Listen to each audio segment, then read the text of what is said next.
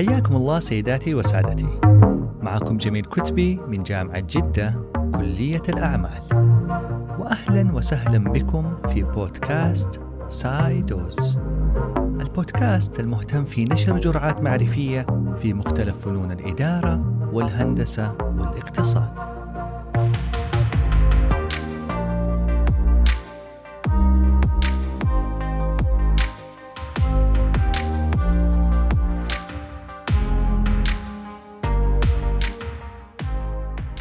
حلقة اليوم هي بعنوان كيف تكتب خطة مشروع عظيمة. راح نتكلم عن عملية التخطيط وأهميتها، بالإضافة لشرح نموذج فريد ومهم في كتابة خطة المشروع، وهو نموذج أبصم، ألف باء صاد ميم. هذا النموذج يركز على أهم الأشياء اللي يبحث عنها المستثمر في أي مشروع تجاري أو صناعي أو خدمي، وراح يخليك تعرف من أين تؤكل الكتف، وبكذا تزيد فرص واحتمالات حصولك على مستثمرين نوعيين يضيفوا قيمة لمشروعك. خلينا في البدء نتفق على نقطة مهمة، ألا وهي أنه ليس بالضرورة أن كل فكرة رائعة هي قابلة لتصبح مشروع تجاري ناجح، فبعض الأفكار النيرة تموت قبل ولادتها لعدة أسباب. من أهم هذه الأسباب هو عدم التخطيط، وهنا نتكلم عدم التخطيط الجيد والواقعي للفكرة. ولاحظ أني استخدمت كلمة تخطيط وما استخدمت كلمة خطة لأسباب راح نذكرها لاحقا في الحلقة. وفي المقابل نلاقي أنه بعض الأفكار النيرة تأخذ سنين طويلة علشان يعو الناس تطبيقها وأهميتها، وحينها تنتقل من المختبر إلى السوق. فالأفكار الجديرة بالاهتمام كثيرة، ولكن القليل منها يقف خلفها فريق عمل متفاني ومؤمن بنجاحه ونجاح الفكرة. وبكذا نقدر نقول إنه الفريق الناجح راح يزيد احتمالات نجاح الفكرة، وإنه قوة الفكرة بمفردها ما راح تزيد من نجاح الفريق.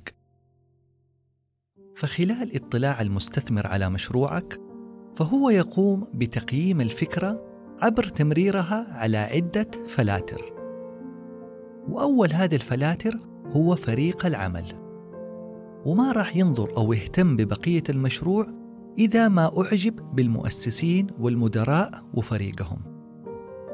وبكذا يصبح هذا الفريق هو مصدر المنافسة اللي يتم الرهان عليه لنجاح وازدهار المشروع التجاري. اليوم راح نقوم باستعراض نموذج بناء خطة العمل للمشاريع الريادية، واللي راح تساعد صاحب الفكرة في وضع تصوره الخاص عن كيفية تحويل الفكرة إلى واقع ملموس.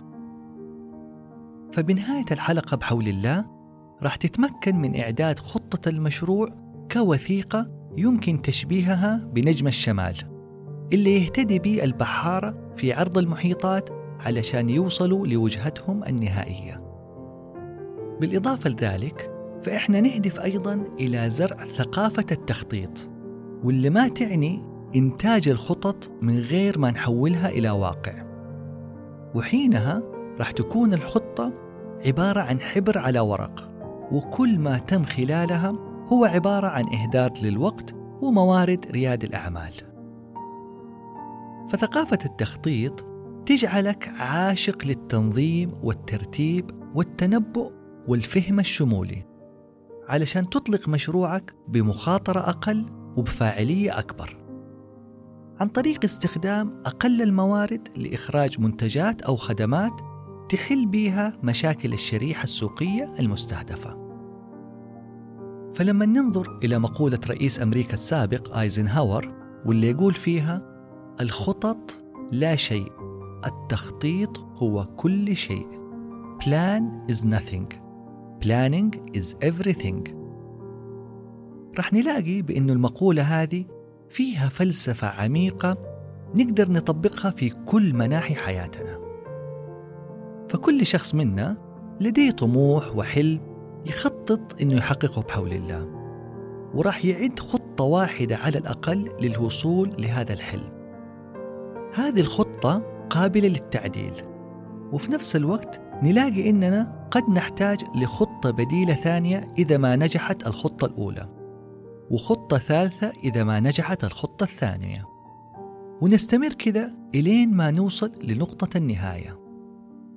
وبذلك فإن الخطط تتغير مع الزمن، ولكن الهدف ثابت مع استمرار عملية التخطيط. فيصبح الأهم لدينا في هذه الحالة هو عملية التخطيط، لأنها ثابتة، وأما الخطط فمتغيرة، وبكذا لا يمكن الاعتماد عليها دوما، لأنها راح تتغير باستمرار هذه الخطط. وهذا هو المغزى من مقولة وفلسفة أيزنهاور، اللي تأسس لمرحلة جديدة في طريقة وأسلوب إدارة المشاريع، سواء الربحية أو الغير ربحية. فالتخطيط هو عملية غير منتهية، أما الخطط فهي وقتية ومرتبطة بالمتغيرات الداخلية والخارجية. الآن خلينا نتحدث عن النموذج اللي يمكن استخدامه في بناء خطة العمل الفعالة، وسميت هذه الطريقة بنموذج أبصم، ألف باء صاد ميم، حيث يتكون النموذج من 4 محاور مستقلة ومهمة علشان نقيم أي مغامرة أعمال أو فكرة تجارية جديدة. إيش يعني نموذج أبصم؟ ألف ترمز إلى إطار اللي هو context، باء بشر أو people، صاد صيدة أو opportunity، ميم مجازفة أو ريسك. فقدرتنا على فهم محتويات هذه المحاور ال4 والعلاقة بينهم هي اللي تميز خطة العمل الجيدة عن تلك الضعيفة، اللي راح يكون تأثيرها سيء حتى على الأفكار الواعدة. فالإبداع في خلق خطة عمل رشيقة يكمن في قدرة الريادي على خلق خليطه الخاص المكون من تلك العناصر.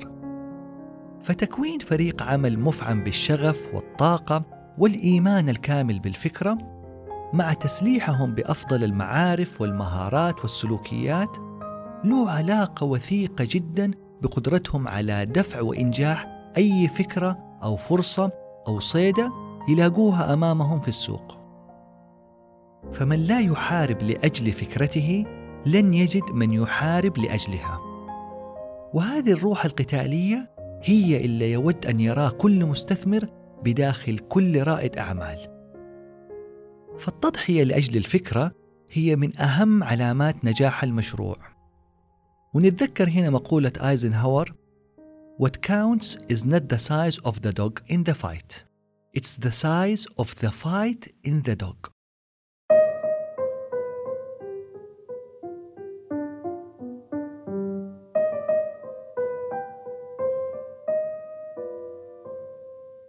طيب، خلينا نبدأ في أول المحاور ال4، وهو إطار context، واللي رمزنا ليه بحرف الألف. فالكل كيان تجاري إطار أو بيئة يعمل فيها، وهذه البيئة هي المكان اللي تولد فيه الفرصة أو الصيدة، كما سميناها في هذا النموذج. فمتى كانت البيئة حاضنة للإبداع وريادة الأعمال، كلما زادت فرص نجاح وازدهار فكرتك ومشروعك بالتوجيه الصحيح. فكلما كانت البيئة حاضنة للإبداع وريادة الأعمال، كلما زادت معاها فرص نجاح وازدهار فكرتك ومشروعك بالتوجيه الصحيح. فهذا الإطار أو الحاضنة اللي راح تزرع فيها بذورك أو فكرتك، يجب أن تكون واعي لكل مكوناتها والمؤثرات اللي فيها. فمتى كنت قادراً على خلق توازن بين مختلف هذه العوامل، واستطعت التعامل معها بكل رشاقة وفاعلية، راح تلاقي إنه مشروعك بيسير بيسر وسلاسة، كونك كنت واعي وملم بكل اللي يدور حولك. هذا الإطار أو البيئة نقدر نقسمها إلى قسمين، أولاً بيئة خارجية وثانياً بيئة داخلية. خلينا نتكلم على البيئة الخارجية أو الإكسترنال إنفايرمنت. البيئة الخارجية تشمل كل شيء يؤثر على مشروعك ويقع خارج سور منشأتك وحدودك الجغرافية. فالعوامل والأوضاع الاقتصادية أو الإيكونوميك كونديشنز وما فيها من متغيرات تعتبر من أبرز عناصر البيئة الخارجية. يضاف إلى ذلك العوامل السياسية والقضائية اللي هي البوليتيكال أند ليجل فاكتورز. هذه العوامل السياسية والقضائية الخاصة بالبلد الحاضن لمشروعك. فالاستقرار السياسي والقوة القضائية في هذه البلد راح تساهم مباشرة في استمرارية مشروعك وربحيته، والعكس صحيح. فالدول القادرة على حماية القطاع الخاص بها راح تكون مكان جاذب للاستثمار. هذه الأماكن الجذابة راح تجد خلفها حكومات مؤثرة تهتم بالبيئة الريادية وتقدم الدعم في 6 نطاقات مهمة، وهي السياسات والأنظمة، الثقافة، التمويل، التعليم، الكيانات المساندة والبنية التحتية، والأسواق. فقادة القطاع الحكومي بإمكانهم مثلا وضع تشريعات تزيد من مرونة القوانين العمالية وحرية التنقل فيه بين الشركات، أو مثلا تخفيض الضرائب والرسوم الحكومية وغيرها من أفكار. كما يمكنهم تخصيص ميزانيات لحل بعض المشاكل مثل الطاقة والأمن والصحة والبنية التحتية. وهذا ما راح يتم إلا إذا جلس قادة القطاع العام والخاص على طاولة العصف الذهني. هذه الجلسة لازم تكون بعقول منفتحة ومرنة علشان يوصلوا لحلول تقلص من حواجز ومعوقات دخول الرياديين للسوق. فكل ما سبق وغيره راح يزيد من جاذبية الدولة في أعين رواد الأعمال المحليين والأجانب. بالإضافة لذلك في عندنا العوامل الديموغرافية أو الديموغرافيكال فاكتورز، وهي اللي تستطيع عبرها تفسير علاقة الإنسان بالمكان من خلال تحليل مختلف المتغيرات زي العمر والجنس والمنطقة والجنسية والدخل الشهري والمستوى التعليمي وغيرها. فهذه المتغيرات تلعب دور مهم جدا في تشكيل سلوك العميل، وإذا فهمنا سلوك العميل والدوافع اللي بداخله راح تسهل عملية استهدافه وخدمته بطريقة احترافية وفعالة. بالإضافة لذلك في عندنا المنافسة أو الكومبيتيشن، واللي تلعب دور كبير جدا ومهم في مصير منشأتك. فنقدر في هذه الحالة إننا نقوم بتحليل التنافسية عبر التفكير والإجابة على الأسئلة التالية: كم عدد المنافسين في السوق حالياً؟ ما هو حجم الكيانات المنافسة؟ ما هي درجة التشابك والارتباط بين اللاعبين في السوق؟ ما هي الموارد اللي يتحكموا فيها؟ وما هي مصادر قوتهم وضعفهم؟ ما هي ردة فعلهم المتوقعة تجاه دخولي للسوق؟ كيف راح نقوم بحماية أنفسنا في وقت الضغط؟ ما هي فرص دخول لاعبين آخرين للسوق؟ وأخيراً، هل بإمكاننا بناء تحالفات استراتيجية مع المنافسين؟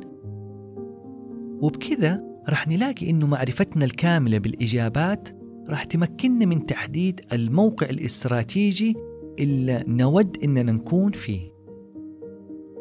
أيضاً نقدر ندرج التكنولوجيا كعامل رئيسي في البيئة الخارجية للمنظمة.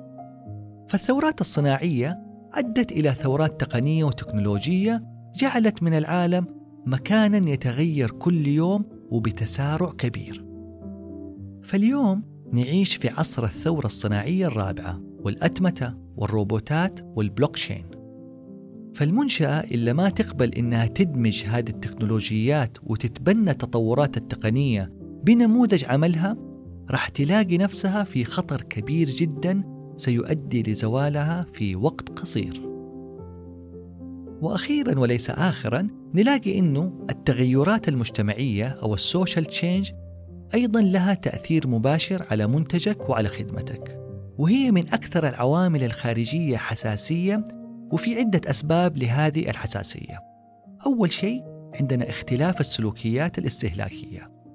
ثانياً تنوع القيم بين مختلف المناطق. وثالثاً تبدل أسلوب حياة المستهلكين.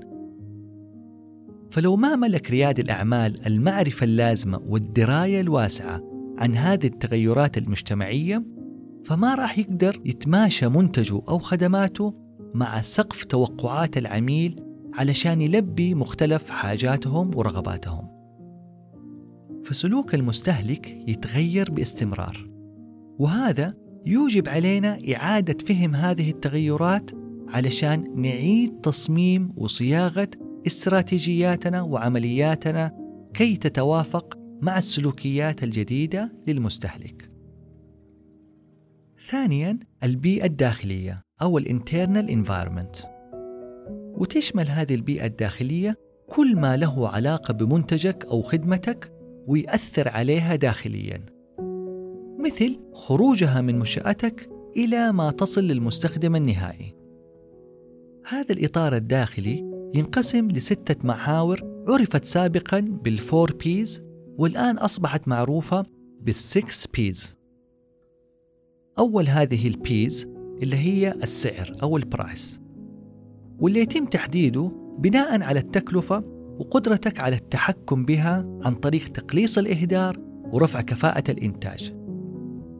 ففي عدة استراتيجيات تسعير تختلف حسب المنتج، السوق، والتوقيت وغيرها من عوامل.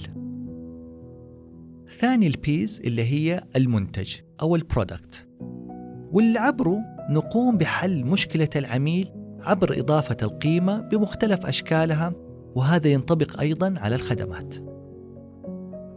ثالث البيز اللي هي الترويج أو البروموشن، وهي القنوات التسويقية اللي تقوم باستخدامها للترويج لمنتجك أو لخدمتك بكل فاعلية، والهدف إنك توصل رسالتك لأكبر شريحة ممكنة.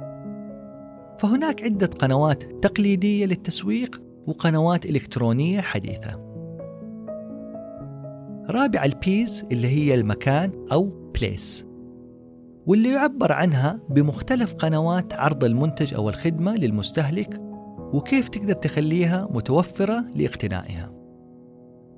خامس البيز اللي هي الموظفين أو البيبل، وهو فريق العمل المبدع اللي يحول الحلم لحقيقة.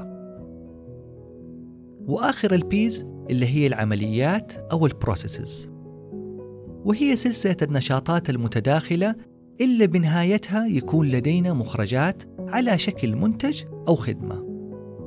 هذه العمليات الرشيقة تهدف لرفع القيمة المضافة وتقليص الإهدار علشان نقدم منتجات بأقل التكاليف وبجودة مناسبة في الوقت المطلوب والكمية المطلوبة والمواصفات المتفق عليها.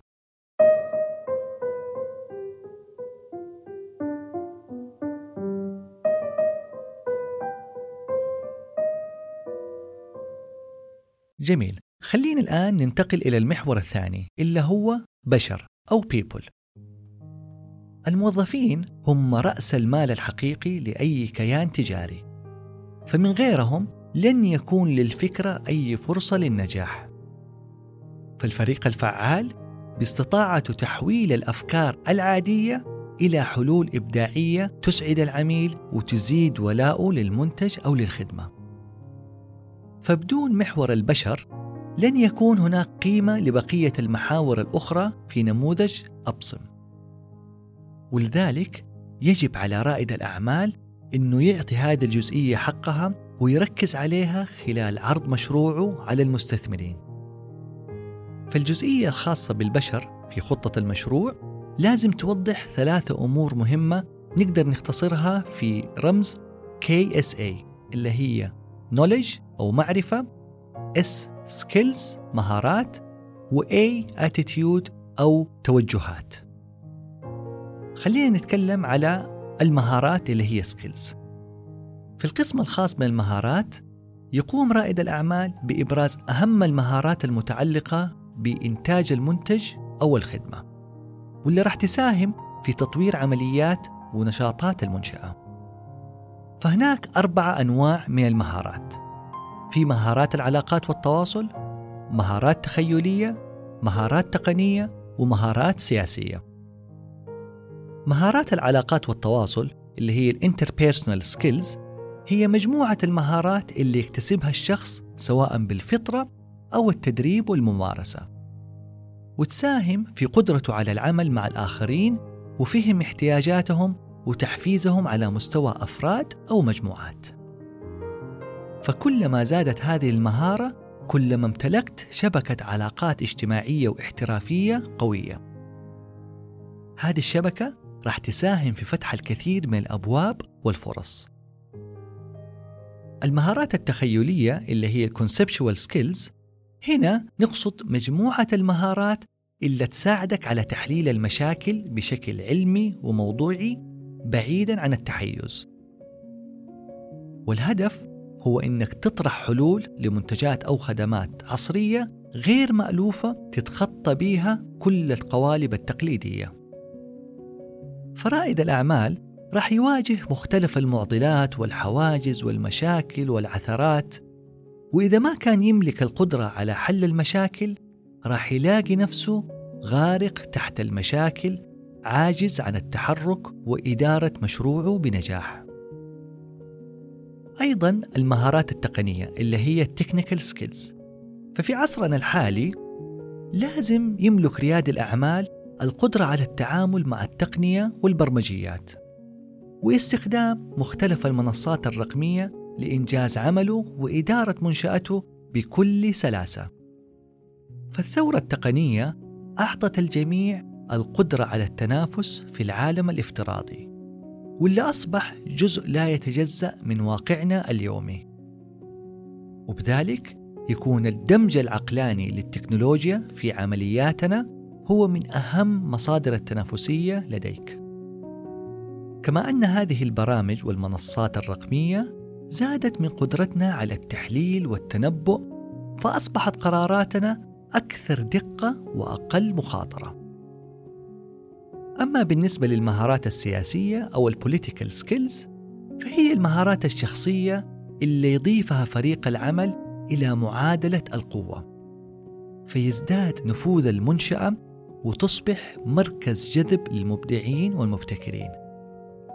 فشبكة النفوذ اللي يملكها رياد الأعمال راح تساهم في تعزيز المكان الاستراتيجي للمنشأة محلياً ودولياً، فتتحول إلى نقطة استثمارية ساخنة ترفع من القيمة السوقية لصاحب المبادرة.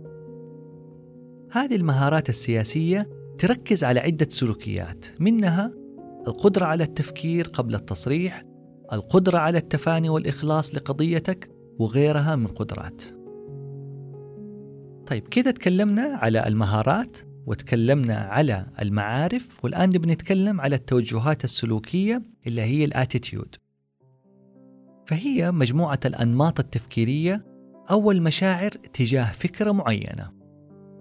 فلو كانت توجهات بعض أعضاء الفريق غير إيجابية تجاه الحلول المقترحة، فراح يكون عندنا في معارضة قد تؤدي لفشل الفكرة والمشروع. لذلك يقوم المستثمرين بتقييم اتجاهات فريق العمل علشان يساعدهم هذا الشيء في اتخاذ قرار الاستثمار أو الرفض. فالتوجهات السلوكية الإيجابية للمؤسسين راح تزيد من فرص الحصول على استثمارات نوعية. بكذا نكون انتهينا من استعراض أهم وأبرز النقاط في الجزء الخاص بالبشر أو الموظفين، والآن نقدر نلخص أبرز الأمور اللي نستطيع أن نحطها في هذا القسم من خطة المشروع في عدة أسئلة مهمة، منها: من المسؤول عن تأسيس الكيان؟ أين تلقوا تعليمهم؟ هل سبق لهم العمل ولذا من؟ ما هي إنجازاتهم الشخصية والعملية؟ ما هي سمعة المؤسسين بالسوق؟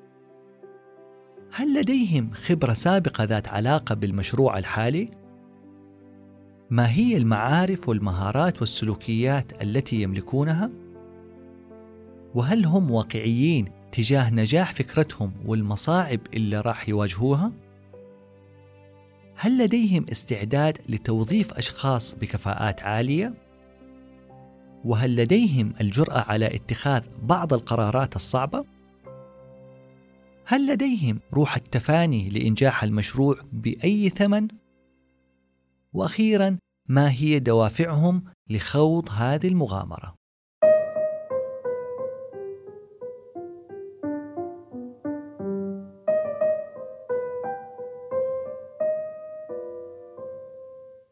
طيب، الآن وصلنا إلى ثالث محاور نموذج أبصم اللي هو صاد أو صيدة Opportunity.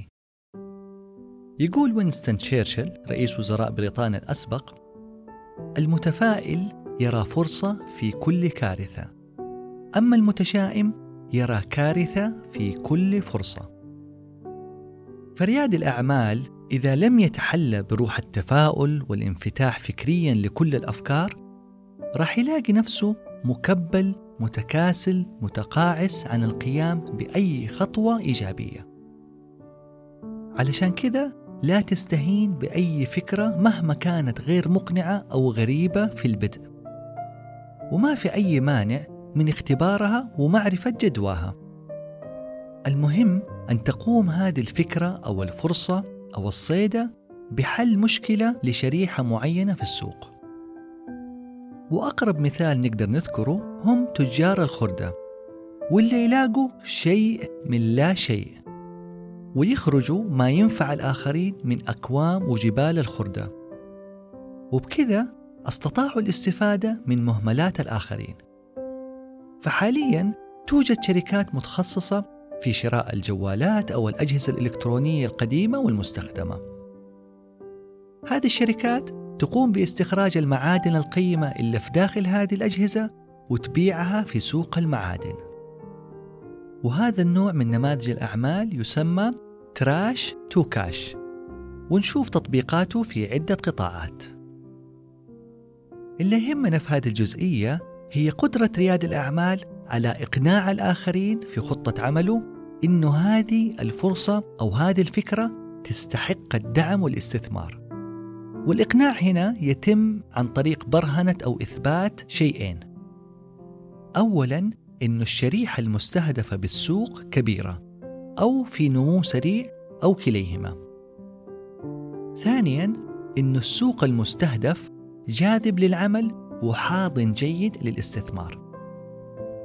فالمستثمرين دائماً يبحثوا عن الأسواق الكبيرة أو المتسارعة النمو، لأن فرصة الحصول فيها على عميل أسهل وأقل تكلفة من الأسواق المتشبعة أو الخاملة. بالإضافة لذلك، فإن الفرصة الحقيقية يجب أنها تعكس ربحية قوية وجادة عبر التحكم الذكي بالتكاليف والسعر النهائي للمنتج والخدمة. فالاستثمار الذكي يكون عادة في المنشآت اللي تنتج بأقل التكاليف وتحقق هامش ربح عالي. ومعروفة معادلة التسعير اللي هي السعر تساوي التكاليف زائد هامش الربح. فطبيعي جدا إنك ما راح تلاقي أحد يستثمر معاك إذا كان هامش الربح قليل جدا وعدد المنتجات المباعة قليلة، وحينها يصبح المشروع غير مجدي اقتصاديا. عشان كده لازم يعي رائد الأعمال إنه الأرقام هي لغة الأعمال، وإنه القيام بحساب بعض المؤشرات المالية هي ضرورة لا مفر منها. فاللي يطلق مشروعه دون علمه برأس المال المطلوب أو رأس المال التشغيلي أو التكاليف وأنواعها أو كيفية تحديد هامش الربح وغيرها، راح يكون مصيره الإفلاس والخسارة بشكل سريع بلا شك. والآن بأطرح بعض الأسئلة اللي لازم يلاقي لها حل رائد الأعمال ويضيفها في خطة المشروع، على شرط مهم جداً إنه ما يتلاعب بالأرقام أو يضخمها فتصير غير منطقية وواقعية.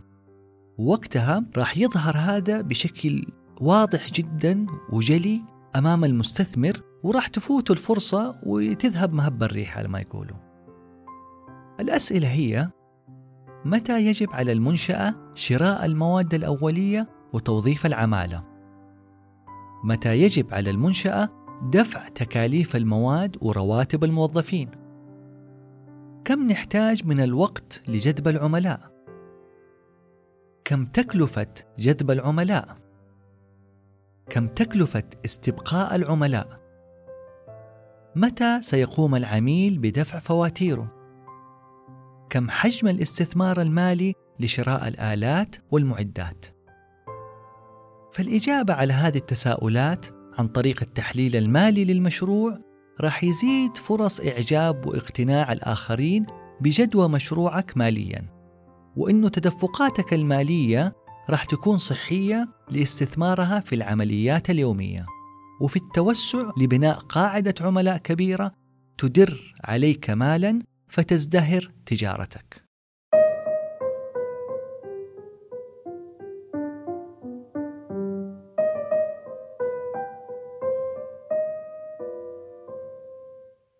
الآن وصلنا إلى المحور الرابع والأخير في نموذج أبصم، وهو مجازفة أو ريسك. يقول وينستون تشرشل: العبقرية الحقيقية تكمن في القدرة على تقييم الغموض والمخاطر والمعلومات المتضاربة.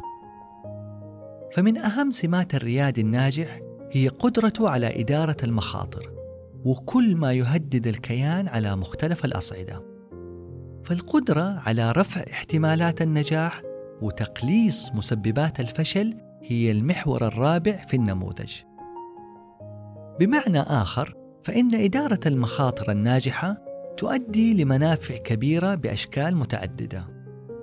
فالنجاح قد يكون استراتيجي أو مالي أو بشري أو عملياتي أو ترويجي وغيرها من أشكال الفوائد والمنافع.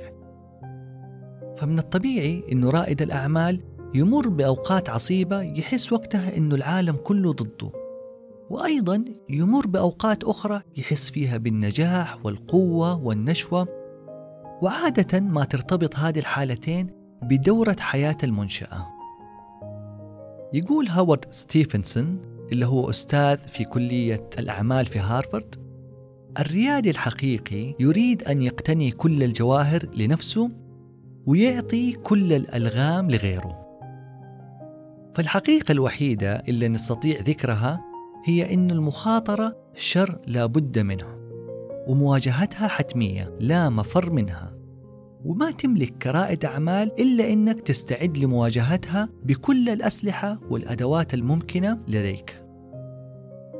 فالتخطيط لوقوع أضعف الاحتمالات هي ثقافة الريادي الذكي، وهذا يعني أن إدارة المخاطر هي عملية يجب أن تتم على أساس علمي وموضوعي، ولا يتم الإعداد فيها على مجرد أحاسيس أو تخمينات.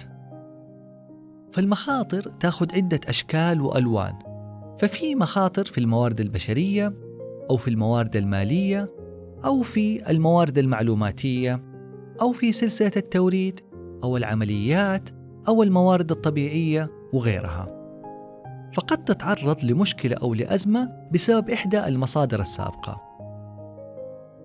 فالمصائب لا تأتي فرادى كما يقول ويليام شكسبير، فهناك أحداث احتمالية حدوثها ضئيلة ولكن ضررها كبير جدا على الشركة، وفي أحداث احتمالية حدوثها كبيرة وضررها ضعيف على الشركة.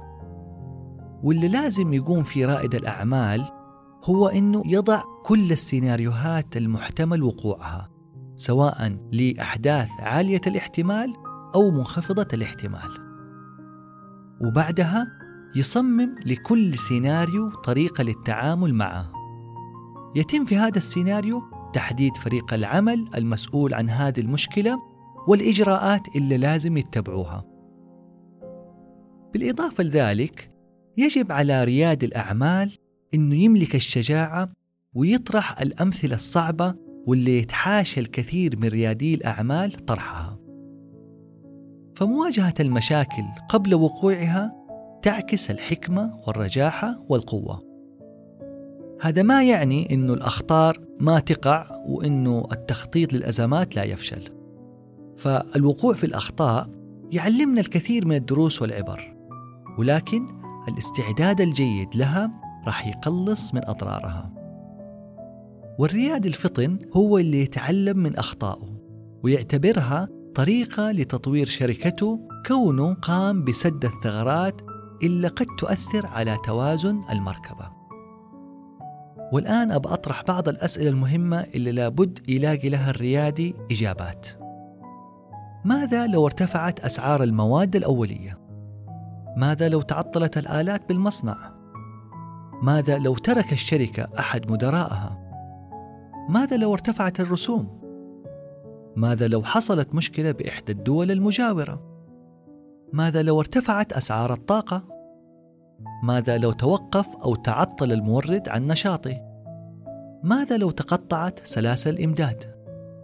كل هذه الأمثلة وغيرها راح تعطيك إجابات لمختلف السيناريوهات المتوقعة، وبكذا لو وقعت أي أزمة راح نكون فكرنا وأخذنا وقتنا في التفكير قبل وقوع الأزمة، ووضعنا خطط وحلول للتعامل مع مختلف السيناريوهات، وبكذا ينعدم عنصر المفاجأة تقريبا.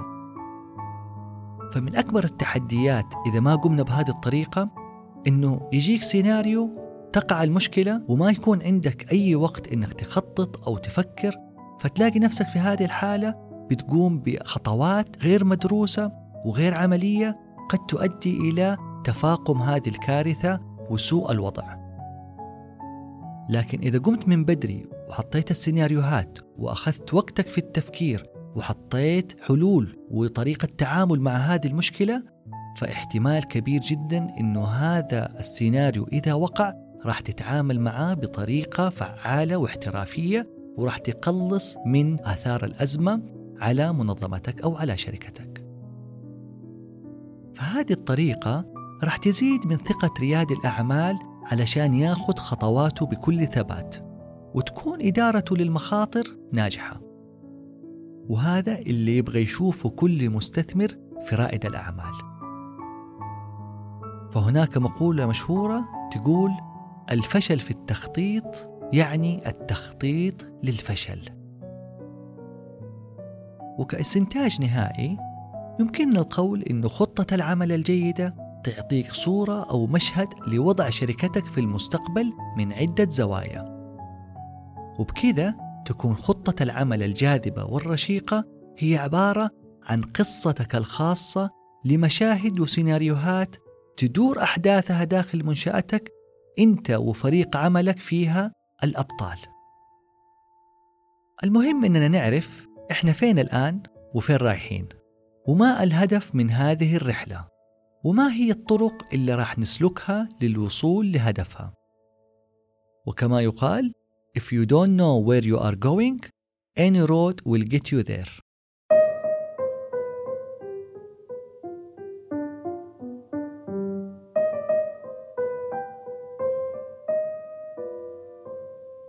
خليني أختم هذه الحلقة ببعض النصائح التطبيقية اللي راح تفيدك في كتابة أو إخراج خطة العمل، يعني نصائح كده بشكل سريع ومختصر.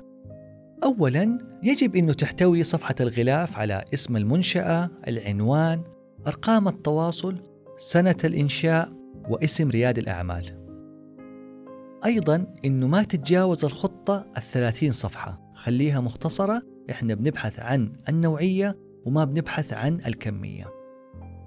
أول صفحتين بعد الغلاف هي عبارة عن موجز أو مختصر لرؤية المنشأة وأهدافها وهويتها المقترحة، وبهذه الصفحتين أيضا نبغى نشوف شرح سريع ومختصر عن نشاطات الشركة الحالية ومنتجاتها أو خدماتها، بالإضافة إلى القيمة المضافة أو الفاليو بروبوزيشن سواء للعميل أو المستثمر.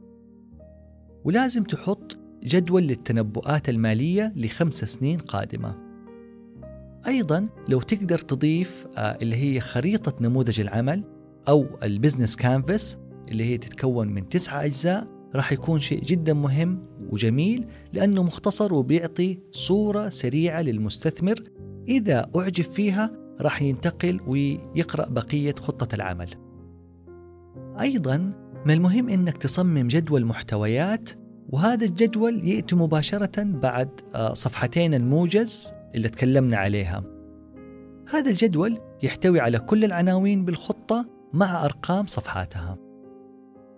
من المهم أيضا إنك تتجنب الأخطاء الإملائية وراجع الأرقام بدقة، لا تعطي أرقام غير دقيقة أو فيها أخطاء. أيضا خليك دقيق في إيصال المعلومة وباختصار من غير أي إسهاب. خليك حريص أيضا على الوضوح والمصداقية، ولابد إنك تظهر حرصك وشغفك بكل أجزاء الخطة. ما أنصح الحقيقة أنا بإنك تتكلف في طباعة وتغليف الخطة، يعني خليك بسيط، خلي الطباعة والتغليف تكون بشكل أنيق لكنه غير متكلف زيادة عن اللزوم. وأخيرا راجع الخطة مع أحد المختصين من معارفك أو أصدقائك قبل ما تعرضها على هذا المستثمر. طيب، بكذا نكون وصلنا إلى نهاية الحلقة.